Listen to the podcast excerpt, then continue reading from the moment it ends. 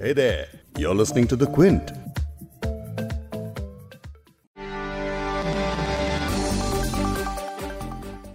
बिहार चुनाव कोरोना काल के बीच होने वाला देश का पहला चुनाव है।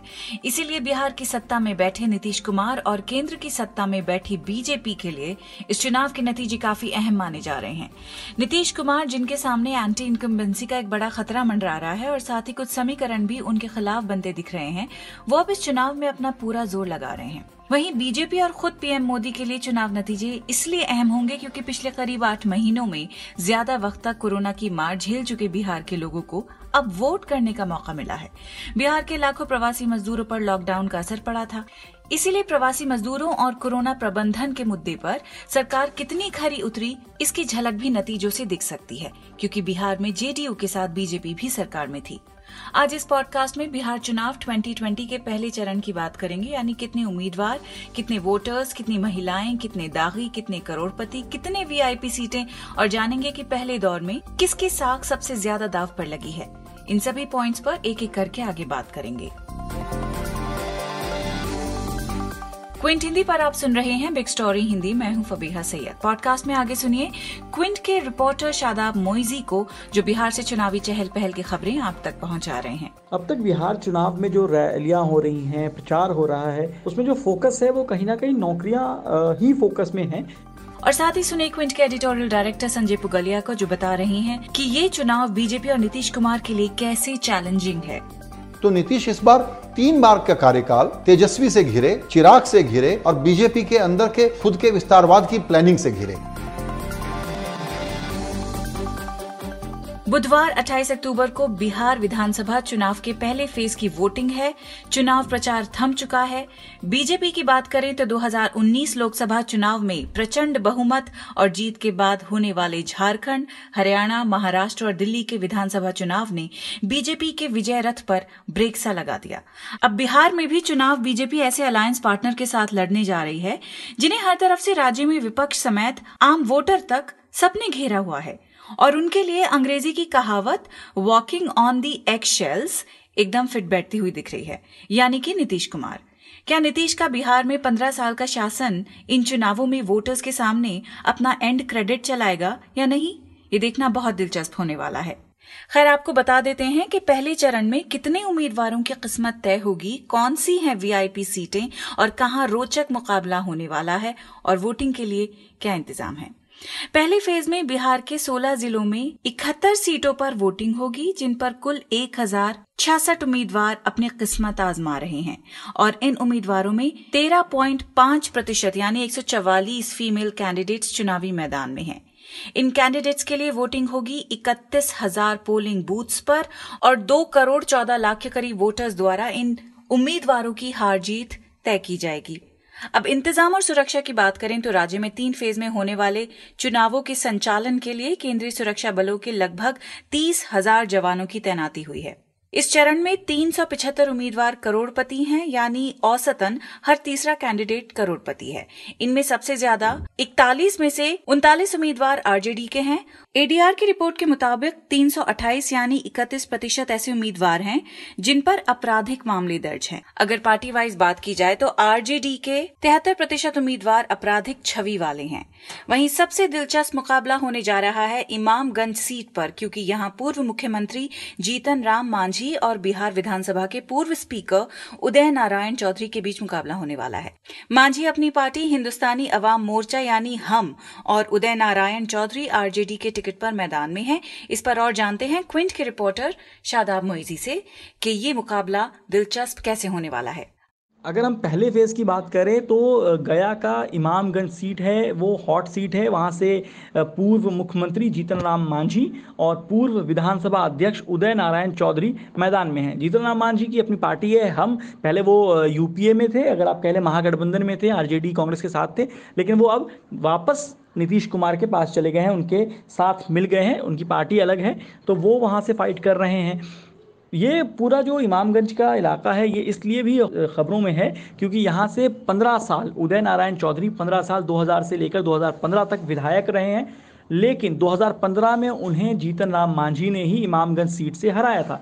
जीतन राम मांझी अपनी ही हम पार्टी से उम्मीदवार थे उस वक्त और वो बीजेपी के साथ लड़ रहे थे। बीजेपी उनके साथ थी और उदय नारायण चौधरी, जो गठबंधन था जेडीयू आरजेडी और कांग्रेस का, उससे लड़ रहे थे और वो चुनाव हार गए थे। वो करीब तीस हज़ार के करीब वोटों से वो चुनाव हारे थे।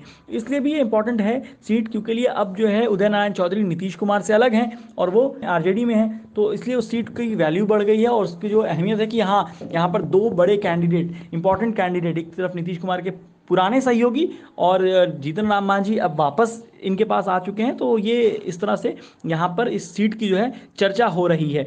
और जीतन राम मांझी कल तक आरजेडी और कांग्रेस की जो गठबंधन था उसमें थे और वो लगातार नीतीश कुमार पर हमलावर थे। जीतन राम मांझी को दस महीने के लिए मुख्यमंत्री बनाया गया था बिहार का। जब नीतीश कुमार चुनाव हार गए थे 2014 का तो उन्होंने अपने पद से इस्तीफा दे दिया था और मुख्यमंत्री बनाया था जीतन राम मांझी को। लेकिन जीतन राम मांझी जब उनको मुख्यमंत्री से जब कहा गया हट जाएँ तो वो हटे नहीं, जिसके बाद से नीतीश कुमार ने उनको वापस उनसे सत्ता ले ली और ख़ुद मुख्यमंत्री बन गए। तो एक अनबन थी लोगों के बीच में, लेकिन अब फ़िलहाल सब में दोस्ती हो गई है और वो चुनाव लड़ रहे हैं वहाँ से।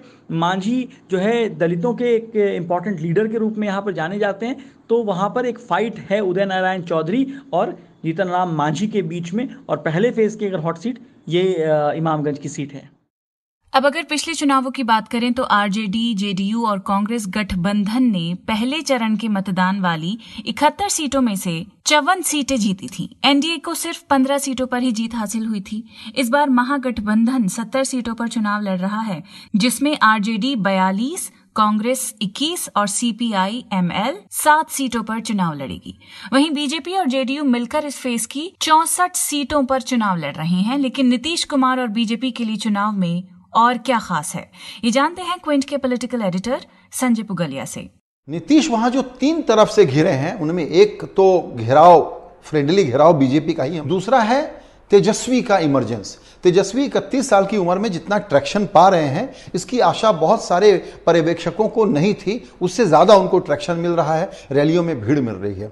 लेकिन तीसरा जो घेरेबंदी हुई है, वो हुई है चिराग पासवान के हाथों, जो एनडीए का पार्ट थी लोक जनशक्ति पार्टी। वहाँ पर रामविलास पासवान के अभी निधन के बाद उनकी लिगेसी को संभालने का काम चिराग कर रहे हैं और सीधा हमला वो नीतीश कुमार पर कर रहे हैं। इसीलिए इल्ज़ाम है कि बीजेपी और चिराग मिल करके नीतीश घेर रहे हैं। तो नीतीश इस बार तीन बार का कार्यकाल तेजस्वी से घिरे, चिराग से घिरे और बीजेपी के अंदर के खुद के विस्तारवाद की प्लानिंग से घिरे। इस प्रकार की अहमियत वाला चुनाव है।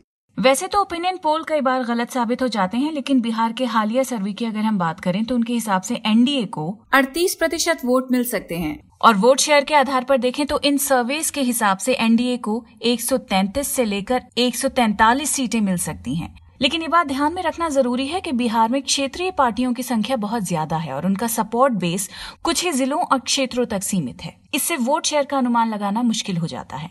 एनडीए में जेडीयू का हाथ पकड़कर बीजेपी चुनाव में उतरी है, लेकिन क्या इस चुनाव का रुख वो अपने फेवर में मोड़ पाएगी या नहीं?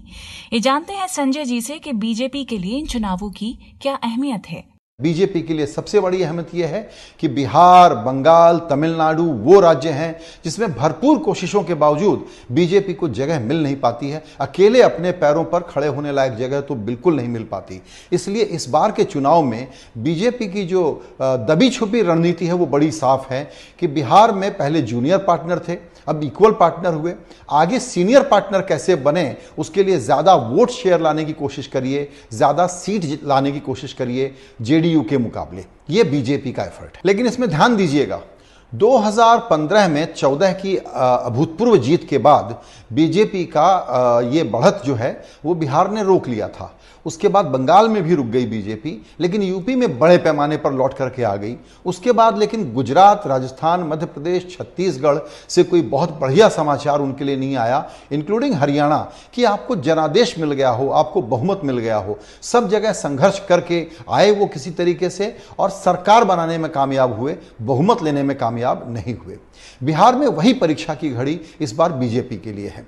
तो जो लोग ये कहते हैं कि जेडीयू के लिए थर्ड टाइम एंटी इनकमेंसी एक बड़ा प्रॉब्लम है, और साथ में वो ये कहते हैं कि बीजेपी की शायद वहाँ बढ़त हो जाएगी तो इसमें विरोधाभास को पकड़िएगा, और वही देखना है कि रिज़ल्ट में क्या निकलता है। विरोधाभास ये है कि जो आदमी जेडीयू से नाराज़ है वो बगल की कंस्टिट्यूएंसी में जहाँ बीजेपी का कैंडिडेट है, वहाँ वो बीजेपी को वोट कर देगा क्या? क्यों कर देगा अगर वो नीतीश से नाराज़ है तो? यानी कि वो वोट तो फिर विपक्ष के पास ही जाना चाहिए।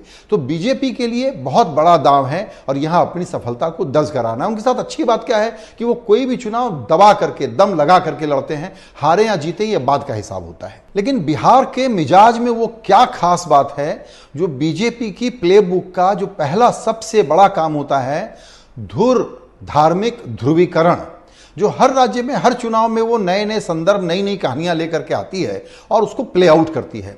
बिहार में ये लोग बहुत सहमे हुए हैं। यहाँ राष्ट्रवाद की बात 370 की बात दबे स्वर में तो हो रही है, लेकिन पोलराइजेशन की कोई बहुत बड़ी कोशिश, हिंदू, मुसलमान, भारत, पाकिस्तान, गिरिराज सिंह के जहरीले बयान, ये सब आप नदारत देख रहे हैं।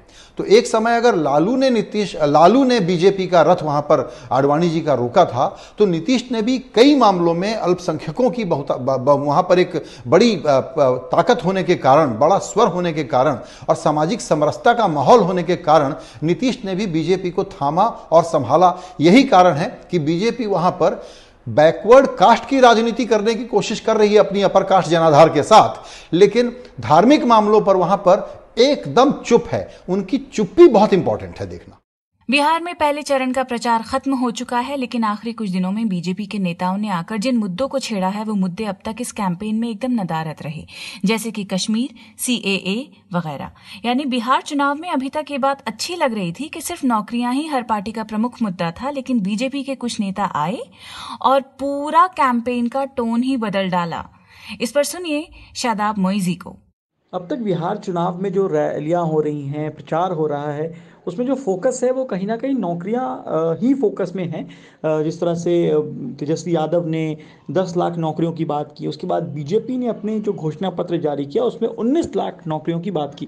तो कहीं ना कहीं नौकरियाँ जो हैं वो मेन फोकस में थी। लेकिन पिछले कुछ दिनों में एक चीज़ निकल कर सामने वो आई है कि बिहार के चुनाव में हम कश्मीर की बात हो रही है, कश्मीर में ज़मीन खरीदने की बात हो रही है मतलब आर्टिकल 370 को जो हटाया गया, उसके बारे में बता रहे हैं कुछ नेता। उसके बाद आपको जेएनयू की बात कर रहे हैं टुकड़े टुकड़े गैंग की बात कर रहे हैं। कुछ लोग ऐसे नेता भी हैं जो अफजल गुरु का नाम ले रहे हैं, जिसका बिहार चुनाव से कोई मतलब नहीं है। फिर भी वो हो रहा है, पाकिस्तान की बातें हो रही हैं सर्जिकल स्ट्राइक की बातें हो रही हैं। तो ये एक तरीके से चुनाव को पोलराइज करने की कोशिश की जा रही है ताकि कुछ जो वोट्स हैं, वो चेंज किया जा सके डेवलपमेंट के नाम पर, विकास के नाम पर वोटिंग ना हो और इन सारे मुद्दों पर फोकस किया जा सके। जिस तरह से योगी आदित्यनाथ, उत्तर प्रदेश के सीएम योगी आदित्यनाथ बिहार आते हैं, कई सारी रैलियाँ करते हैं, उन्होंने उनके जो टोन है, उनकी बातें जो है, वो इसके इर्द गिर्द हैं। इनके अलावा जो बीजेपी के आपको मिनिस्टर हैं नित्यानंद राय, वो बात करते हैं कि आरजेडी जीत जाएगी तो उन्होंने कह सकते हैं कि कहीं ना कहीं उनके बाद ही ये सारी चीज़ें शुरू हुई। उन्होंने पहले ये बयान दिया था कि आरजेडी जीत जाएगी तो कश्मीर के जो आतंकी हैं या कश्मीर के जो इस तरह के लोग हैं, वो यहाँ आ जाए, बिहार आ जाएँगे। जबकि वो गृह राज्य मंत्री हैं। उन, उनका ये जो है पूरा डिपार्टमेंट कह लें, वो उनके हाथों में आता है, ये सारी आंतरिक सुरक्षा जो है। लेकिन उन्होंने ऐसी बातें कही हैं बिहार चुनाव में देखने को मिल रहा है कि इस तरह की भी जो मेन डेवलपमेंट के विकास के तरक्की की बातें होनी चाहिए थी, उससे हटकर ये बातें हो रही हैं, लेकिन बहुत ज़्यादा इसका इम्पैक्ट ज़मीन पर नज़र नहीं आ रहा है। ये तो बात हुई नेताओं के मुद्दों की, जिनमें पोलराइज करने वाले मुद्दे भी दिखे, लेकिन अब बात करते हैं जनता के मुद्दों की। इस पर हमने एक पॉडकास्ट पहले भी किया है, जिसमें बिहार के लोग कह रहे हैं कि उनके पास बेसिक सैनिटेशन तक की सुविधा यानी टॉयलेट्स नहीं है। शादाब मोइजी ने कई ग्राउंड रिपोर्ट्स बिहार से की हैं, इन्हीं से पता करते हैं कि इन्होंने वहाँ और क्या देखा, क्या सुना और क्या समझा। देखिए, पहले फ़ेज़ में जो इकहत्तर सीट पर चुनाव हो रहा है, उसमें अगर इंपॉर्टेंट मुद्दे की हम बात करें तो सबसे जो अहम मुद्दा है, वो है बेरोज़गारी का। नौकरी को लेकर अचानक पूरे बिहार में जो है अब नौकरी पर बात हो रही है, बेरोजगारों पर बात हो रही है। ये पहली बार अपने आप में है कि किसी भी चुनाव में हमेशा हम कुछ और बातें करते थे, धर्म की बातें होती थी, जाति की बातें होती थी, लेकिन इस बार देखने को मिल रहा है कि रोज़गार के मुद्दे पर बात हो रही है और जो आरजेडी है, आरजेडी ने अपने घोषणा पत्र में जारी जब किया तो उससे पहले ही उन्होंने कहा था कि हम दस लाख लोगों को नौकरी देंगे। आरजेडी ने जब अनाउंस किया, तेजस्वी यादव ने जब ये बातें बताई तो लोगों ने और विपक्ष ने उनको जो है, उन पर हमलावर हुआ कि दस लाख नौकरी पॉसिबल नहीं है। लेकिन जब माहौल बदलता गया और रोज़गार पर बात होने लगी तो देखने को मिला कि बीजेपी ने अपने घोषणा पत्र में 19 लाख नौकरियों की बात की। तो नौकरी का जो मुद्दा है, ये सारे सीटों पर ये अहम मुद्दा बन के रह गया है। और दूसरा, अगर हम बात करें तो इंडस्ट्री को लेकर भी ये चर्चा है यहाँ पर, क्योंकि बिहार में पिछले 20, 25, 30 सालों में बहुत सारी सैकड़ों इंडस्ट्रियाँ जो हैं वो बंद हुई हैं चाहे वो शुगर मिल हो जूट मिल हो पेपर मिल हो वो बंद हुआ है। तो ये तमाम जो इंडस्ट्रीज़ बंद हुई हैं उसको लेकर भी एक लोगों के मन में ये है कि शायद बिहार में कोई नई सरकार आएगी जो ये वादा करती है कि हम इंडस्ट्री खोलेंगे लोगों को नौकरियाँ देंगे सरकारी नौकरी के अलावा भी नौकरी देंगे क्योंकि अगर इंडस्ट्री आएगी तो ऑब्वियसली वो नौकरी जनरेट होगी। तो ये एक अहम मुद्दा इस पूरे चुनाव में अभी तक पहले फ़ेज़ में भी ये मुद्दा सबसे हावी है अभी। तो स्टेज एकदम सेट है, महामारी में बिहार वोट डालने जा रहा है, लेकिन पैंडेमिक के दौरान चुनाव करवाने को लेकर जिस देश की खूब तारीफ़ हुई, उसके बारे में भी जानना बड़ा ज़रूरी है। दक्षिण कोरिया ने अप्रैल में चुनाव करवाया था, लेकिन जिस तरह से इंतज़ाम हुआ, वो काबिल तारीफ़ बताया गया। सोशल डिस्टेंसिंग का ध्यान रखते हुए लोगों ने वोट किया। करीब तीस लाख लोगों ने, यानी कि दक्षिण कोरिया में एलिजिबल वोटर्स का छियासठ प्रतिशत इस बार टर्नआउट रहा। जो भी वोट करने आया, पहले उसका टेम्परेचर लिया गया और वोटिंग से पहले सबको हैंड सैनिटाइजर दिया गया। जिन वोटर्स में बुखार पाया गया, उन्हें अलग कमरे में वोट करने भेजा गया और उन कमरों को हर वोटर के बाद सैनिटाइज भी किया गया। बिहार चुनाव के लिए भी चुनाव आयोग ने कुछ ऐसे ही दिशा निर्देश जारी किए हैं। अब देखना यह है कि क्या बिहार इन एहतियातों के साथ वोटिंग करेगा? इस पॉडकास्ट के एडिटर हैं संतोष कुमार और इसे प्रोड्यूस किया है फबेहा सैयद ने। अगर आपको बिग स्टोरी हिंदी सुनना पसंद है तो क्विंट हिंदी की वेबसाइट पर लॉग ऑन कीजिए और हमारे पॉडकास्ट सेक्शन का मज़ा लीजिए।